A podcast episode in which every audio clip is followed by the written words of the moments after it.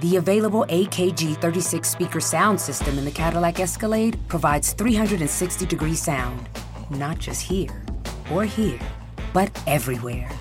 The 2021 Cadillac Escalade never stop arriving.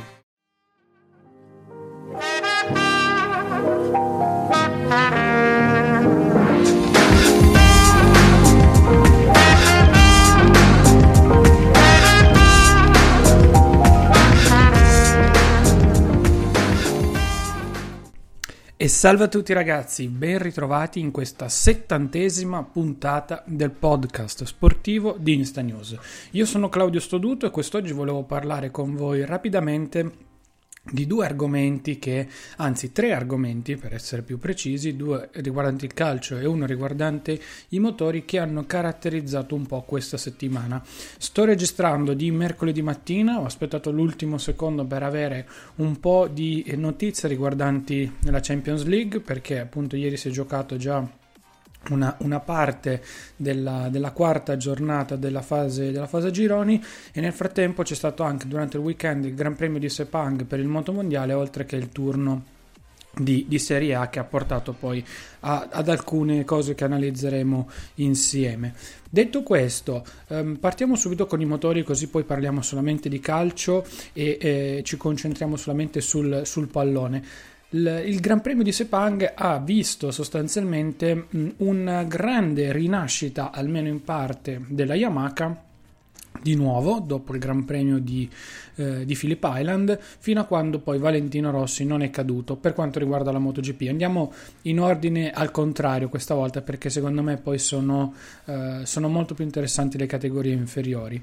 Eh, vince Marquez che porta a casa il, il, titolo di nuovo con la Honda anche a livello di costruttori e quindi diciamo domina ulteriormente questa, questa stagione con la speranza prossima, del prossimo anno che appunto si possa avere questo fantomatico Dream Team che era un po' quello che sognava di avere Ducati con Dovizioso e Lorenzo. Qui Honda avrà due belle gatte da pelare. Eh, probabilmente vincerà di nuovo il titolo costruttori perché ben me ne voglia sia Petrucci che la coppia Yamaha, ma penso che eh, tranquillamente sia Jorge Lorenzo che, che, Mark Marquez siano due candidati al titolo l'anno prossimo. Bisognerà vedere come Lorenzo si adatterà alla moto, però insomma questo è un discorso leggermente differente da questo punto di, eh, di vista. Comunque la Yamaha si è ripresa almeno pare. Eh, Phillip Island era un circuito un po' particolare perché in genere nasconde anche i difetti, i limiti di alcune moto, invece in questo caso pare proprio aver salvato eh, e aver risposto finalmente in maniera positiva nei confronti appunto della, della casa di, di Iwata. Eh, ha fatto uno step? Non lo sappiamo, bisognerà cercare di capire secondo me a Valencia come si comporterà la moto perché è un circuito che prima di tutto ruota nuovamente a sinistra ma è meno atipico rispetto a Phillip Island e poi soprattutto un, è un circuito un po' più tecnico con tante curve in appoggio e lunga percorrenza dove serve trazione lì dove Yamaha aveva un po' di problemi soffrendo di, di, di spinning ecco. eh, vedremo eh, sicuramente l'ottica è orientata ormai al 2019 con la speranza che la moto nuova non abbia i problemi di questa in maniera tale da avere poi sostanzialmente l'anno prossimo i tre team ufficiali pronti a giocarsi tutti e tre il, il titolo. Eh, Yamaha ha sicuramente un team che secondo me è leggermente più forte rispetto a Ducati. Ducati è quella che ne è uscita un po' rotta da questa fase di mercato che è stata caratterizzata nel, nella, primo, nella prima parte del 2018 perché Petrucci l'abbiamo visto un gran pilota, un gran collaudatore, un gran manico, ma ultimamente ha completamente staccato la spina. Non so, non so, non sappiamo se per pensare già all'anno prossimo, però insomma i risultati non sono stati estremamente performanti come in tanti ci, ci aspettavamo. Ecco, peccato, speriamo che l'anno prossimo abbia degli stimoli nuovi, delle motivazioni nuove, così da poter permettere a Ducati di convincerla e eh, dargli delle garanzie anche in futuro, cioè nel 2020, perché ricordiamo che Petrucci ha firmato anche volontariamente un contratto 1 più 1, cioè il secondo anno è subordinato ai suoi risultati. Perché comunque ricordiamo che secondo me anche Ducati si è tenuto un attimino in canna il colpo sia Bagnaia che Miller. Miller ha fatto benissimo quest'anno al netto di qualche caduta di troppo, però se sistema quella componente lì, beh, avere nuovamente uno, un australiano che va forte su una Ducati, insomma, mm, sono dei, dei bei ricordi per quanto riguarda Borgo Panigale, per cui ci penserebbero molto molto da vicino, ne sono, ne sono, ne sono sicuro. Passiamo rapidamente alle altre. Allora, Moto 2, finalmente il sogno di Pecco Bagnaia, eh, che tra l'altro abita, non, o meglio, è nato non troppo distante da, da, casa mia, perché di Chivasso io sono più o meno nella zona dell'aeroporto, quindi siamo, siamo abbastanza, abbastanza, vicini. Devo dire che ha eh, finalmente coronato la, una stagione perfetta, ma allo stesso tempo sembrava quasi infinita, perché soprattutto nell'ultimo periodo il vantaggio su Oliveira era sì grande, ma eh, aumentava o diminuiva di pochissimi punti in maniera tale da rimanere, da rimanere sempre quasi lì su, quella, su quell'ottica. Poi con la vittoria in Thailandia, secondo me, il secondo posto di Marini si è sancito il mondiale della Moto 2. Però Oliveira ci ha provato fino, fino all'ultimo. Bagnai alla fine ha vinto. Ha vinto tra l'altro il titolo nel giorno in cui il suo compagno di squadra Marini ha fatto la prima vittoria, che tra l'altro è avvenuta sul circuito in cui appunto il fratello aveva vinto dieci anni prima. Se non era insomma una serie di statistiche che si sono intrecciate e via dicendo. Ad ogni modo, è il primo vero successo per l'Academy di Valentino Rossi, o meglio, Dopo Franco Morbidelli, che però era su un team esterno, questo è il primo vero successo del team direttamente di Valentino Rossi. So che non fanno differenza loro fra i loro piloti del team e i piloti esterni, però sicuramente ha maggior risalto quel che hanno fatto proprio a livello di team. Ecco, non dico che Bagnaia passerà alla storia, ecco, quello no, a differenza di Morbidelli, però secondo me dal punto di vista mediatico ha avuto un impatto leggermente differente. Con tutto rispetto per Franco, che comunque è un grandissimo pilota pilota e secondo me l'anno prossimo in Yamaha ci farà molto molto molto divertire. Detto questo, ha coronato un sogno, ha coronato un mondiale secondo me che ha dominato sin dall'inizio, c'è stato qualche piccolo problema qua e là ma mai avuto dei reali eh, KO eh, anche mentali che gli hanno impedito di andare a vincere o di consolidare la leadership. Ha fatto secondo me sempre delle ottime prestazioni. Bagnaia fino appunto a portarsi a casa un titolo più che meritato, questo, questo va detto. In Moto 3 invece il discorso è un po' diverso, perché ehm, ha vinto Martina, ha vinto il titolo vincendo la gara piazza- con, con ehm, Bezzecchi che si è piazzato invece quinto e ha vinto il titolo per un punto, eh, in realtà ha vinto con 26 punti di vantaggio, però comunque era un punto in più che gli serviva solamente per poter andare a Valencia tranquillo, quindi la tappa di Valencia sostanzialmente è inutile per tutto e tutti non serve a niente, ma io ve la butto lì, in MotoGP potrebbe vincere Iannone, giusto per chiudere un cerchio con, con la Suzuki, eh, ha vinto Martin in una gara che per l'ennesima volta ha visto tutti i non pretendenti al titolo mettersi in mezzo e dare carenate ai pretendenti al titolo. Eh, adesso, a parte tutto, ehm, vi ricordate quando c'era stato il caos tra Valentino Rossi e Jorge Lorenzo per quel mondiale con Marquez di mezzo? Ecco, l'ultima gara di Sepang, Valentino Rossi partì ultimo, lo sanno ormai tutti quanti. Chi diciamo era schierato, comunque aveva capito la situazione, si spostava, non rompeva tra virgolette le scatole, lasciando a Valentino Rossi la possibilità di giocarsi il titolo senza troppi problemi e patemi d'animo. Di contro, invece, abbiamo visto che in Moto 3 tutti fanno quello che vogliono, non c'è un minimo di rispetto e a me hanno fatto molto, molto, eh, diciamo, riflettere le parole di, di Bezzecchi a fine, a fine gara in cui ha detto, oltre a essere dispiaciuto per quel che è successo, in pista ha detto che tutti ce l'avevano contro di lui, nel senso che tutti hanno dato botte a destra e a sinistra, carenate, sorpassi al limite che non c'entravano niente con la lotta al mondiale. Ed è una cosa, secondo me, che in Moto 3 purtroppo si fa, si fa spesso. Vincere il campionato in Moto 3 sembra quasi più vincere una sorta di, di rodeo. Ecco, non, non, si passa più alla storia come i vecchi campioni della 125 perché non è tanto più difficile, è più che altro una questione di sopravvivenza. Ecco, se sei un po' più furbo e ti accontenti come ha fatto delle volte Martin magari vinci, magari ti toglie dai guai, però allo stesso tempo non lotti costantemente sempre lì davanti. E questo è un po' un, un paradosso per, per, un pilota ecco, che punta sempre a vincere, a fare il massimo e a ottenere vittorie e titoli.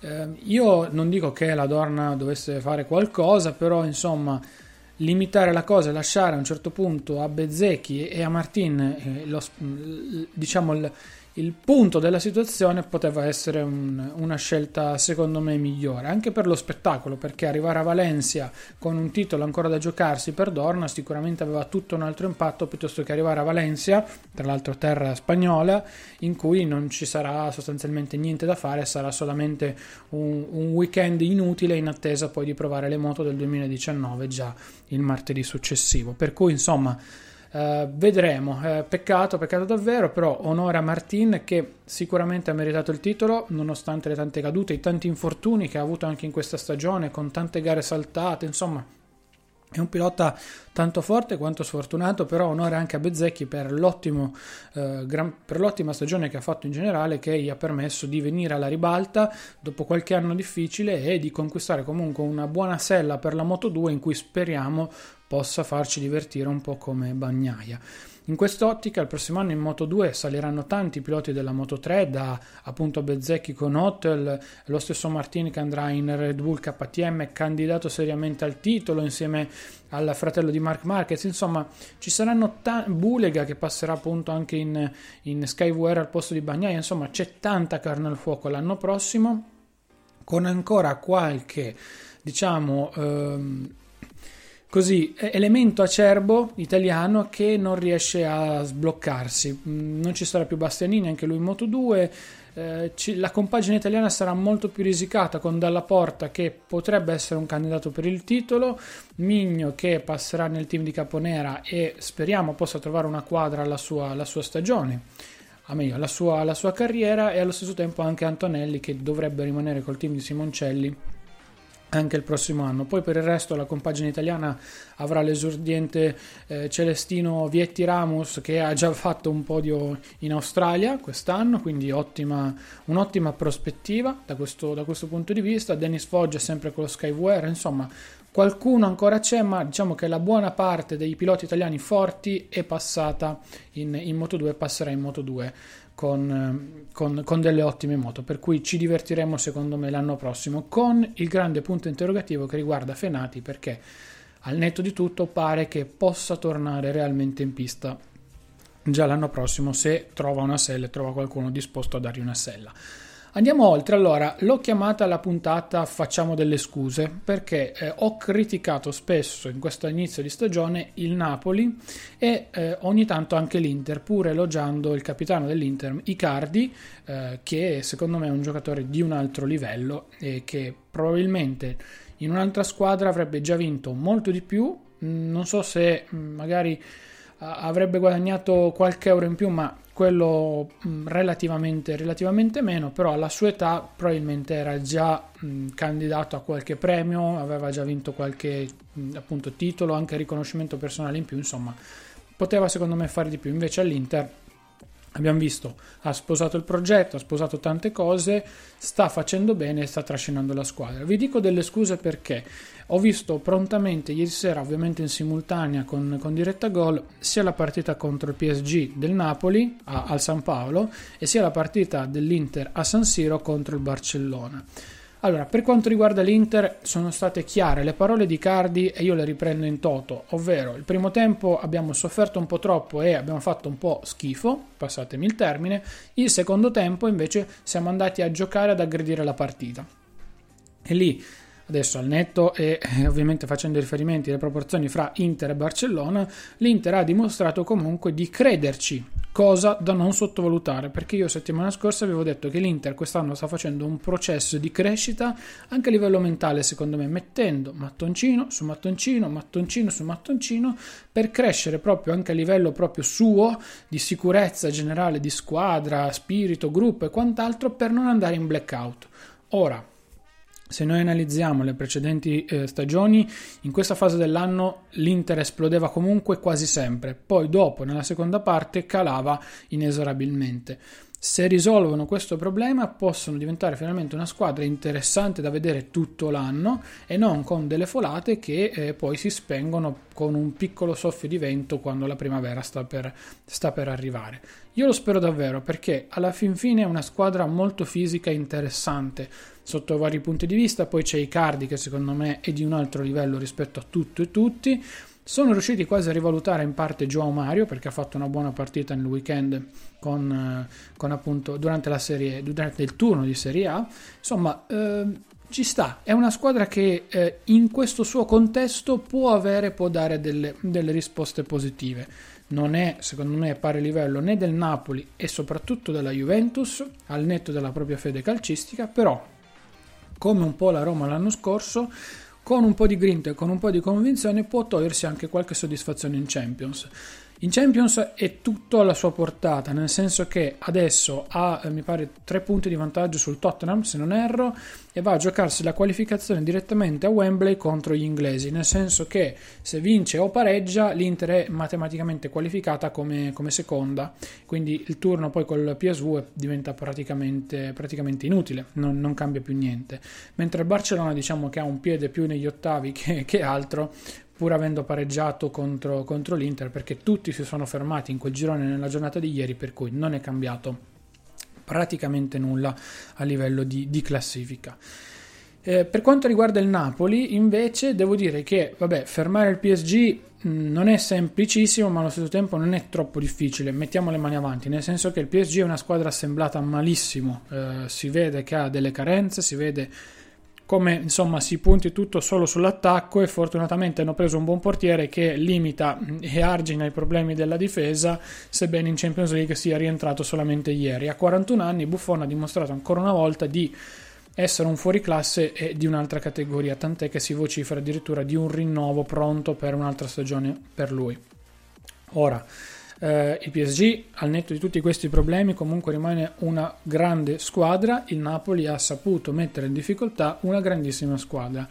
Eh, non ha giocato, secondo me, in maniera spumeggiante. Ecco, iniziano a vedersi forse i cambiamenti rispetto a, a Sarri, se vogliamo, nel senso che il calcio è molto meno spettacolare alcuni, sotto alcuni punti di vista, ma un po' più concreto il Napoli ha saputo arginare e comunque eh, bloccare alcune situazioni importanti per il PSG. Ora, la situazione per il Napoli in classifica in Champions è abbastanza difficile perché in quel girone lì può ancora vincere chiunque, può ancora passare chiunque nonostante le posizioni e quant'altro. Sono tutti raggruppati in, poco, in pochissimi punti e comunque parliamo di squadre che hanno dimostrato di avere non pochi attributi.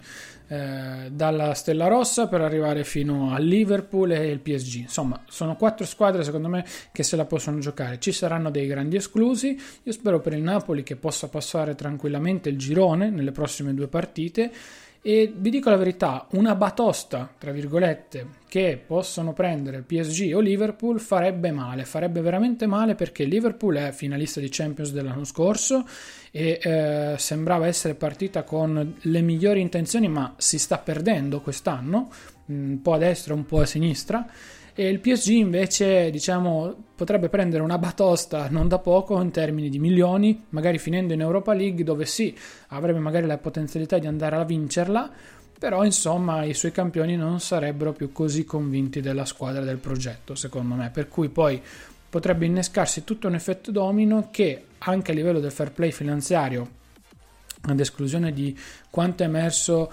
da uh, Football Leaks che, che diciamo è, è, trapelato in questi giorni per cui Infantino abbia ricevuto pressioni sia dal Manchester City che dal PSG per evitare sanzioni del fair play finanziario.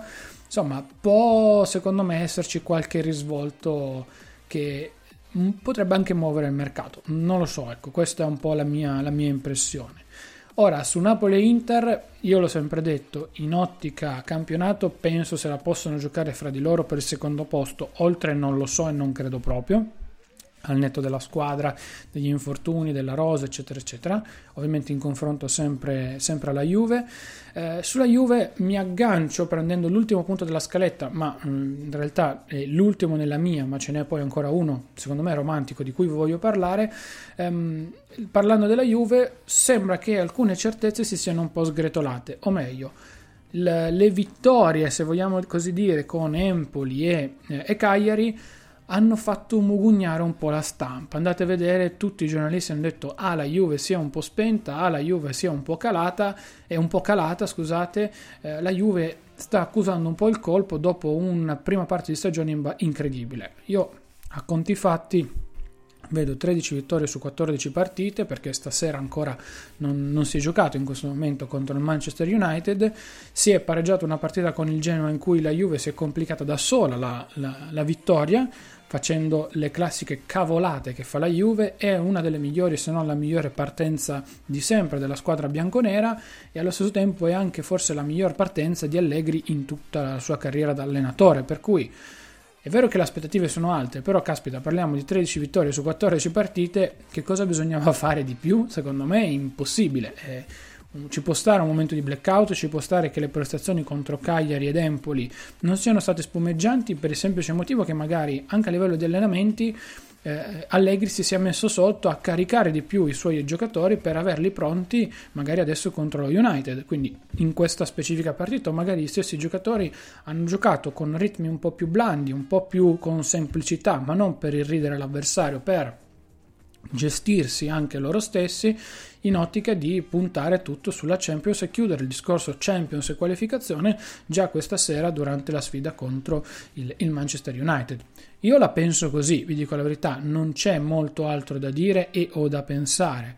Eh, da qui a dire però che la Juve è già in crisi, insomma, ci sono stati degli infortuni a centrocampo che hanno nuovamente debilitato la parte forse un po' più eh, debole della, della squadra. Eh, probabilmente qualche innesto in più a centrocampo poteva ancora esserci, un diciamo ottavo, nono uomo da tenere in panchina, penso a un altro Sturaro per farla per farla in breve, da far giocare in situazioni particolari ci poteva ancora stare, poteva ancora rimanere, però non è facile trovare dei giocatori che sono disposti a fare panchina sempre alla Juventus e giocare solo in caso di infortuni.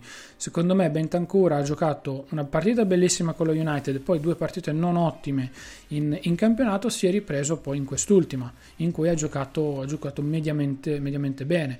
Eh, Kedira e, e Emre Can sappiamo sono purtroppo i box per vari, per vari motivi.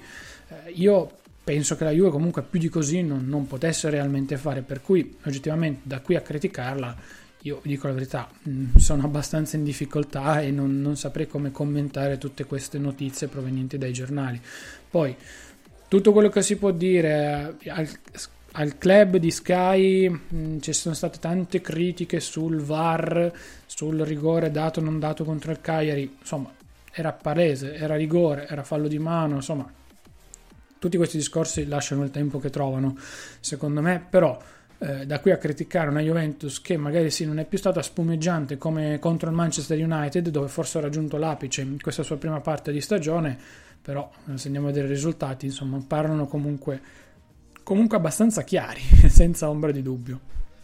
Concludo questa puntata parlandovi di Andrea Azzoli. Eh, metto avanti le mani, non sono per niente d'accordo con la decisione dell'Empoli, perché L'anno scorso l'Empoli in Serie B ha fatto una stagione strepitosa. Probabilmente non era fra le candidate dirette all'accesso in Serie A, invece ha vinto il campionato e ha fatto benissimo.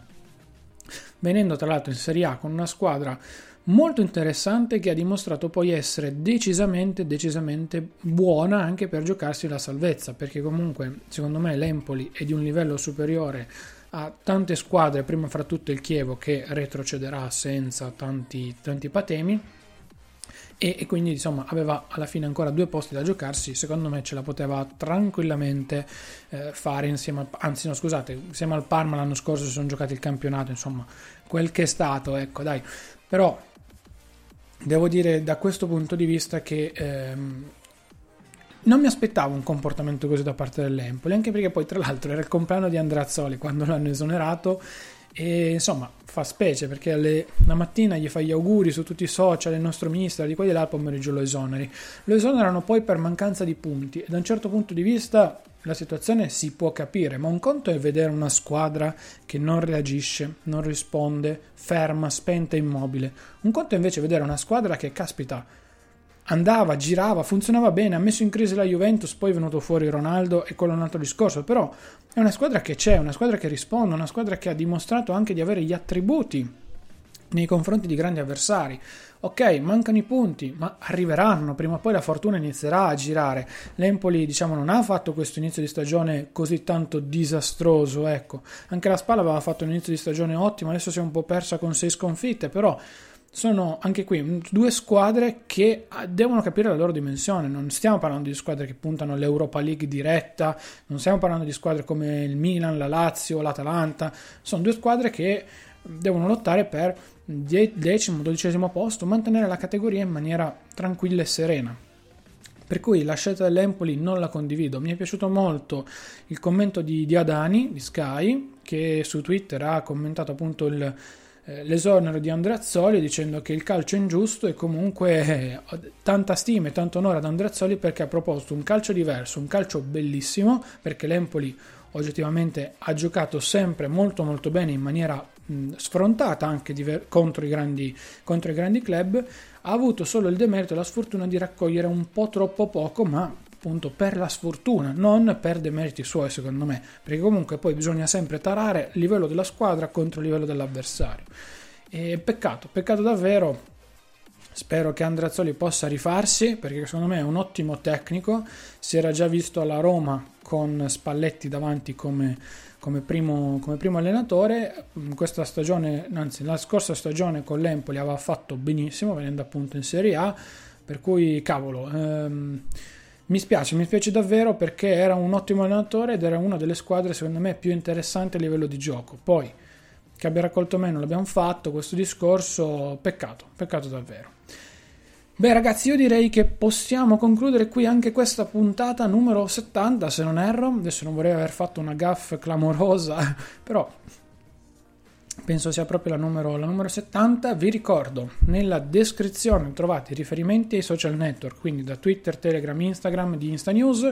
Se volete invece chiacchierare con me, io sono Claudio Stoduto, mi trovate su Twitter, Telegram ed Instagram chiocciolina Claudio Stoduto, fortunatamente ho un unico nome utente un po', un po', ovunque. Vi ricordo di passare sul nostro sito internet in settimana a, scorge, a scorgere le varie notizie che potete trovare e allo stesso tempo di passare anche nella pagina di supporto che vi lascio sempre in descrizione per supportarci. Ho il naso tappato quindi oggi mi sta proprio chiudendo ogni via di accesso per la respirazione. Dicevo, pagina di supporto che ci permetterà di magari avere una donazione diretta o indiretta da parte vostra, quindi di aumentare la qualità e mantenere i costi del server di questo, di questo podcast, che comunque vi piace, vi sta piacendo, sono contento e insomma dai, continuiamo così. Ragazzi, ancora grazie di tutto, se vi va lasciateci anche una recensione su iTunes e noi ci sentiamo mercoledì prossimo, sempre alle ore 12, con una nuova puntata del podcast sportivo di Insta News. Ciao ragazzi!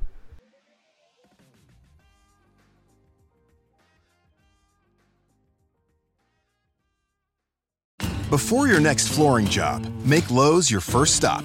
See the latest styles in our new flooring showroom. We carry more tile, more vinyl, more laminate, and hardwood than ever before. Whatever you need, we have the job lot quantities you expect at bulk pricing to save you money. Shop in store or online at lowesforpros.com. Need materials delivered to your job site? No problem. Our pro team can help you get the job done right and on time. It's just one more reason why Lowe's is the new home for pros. US only.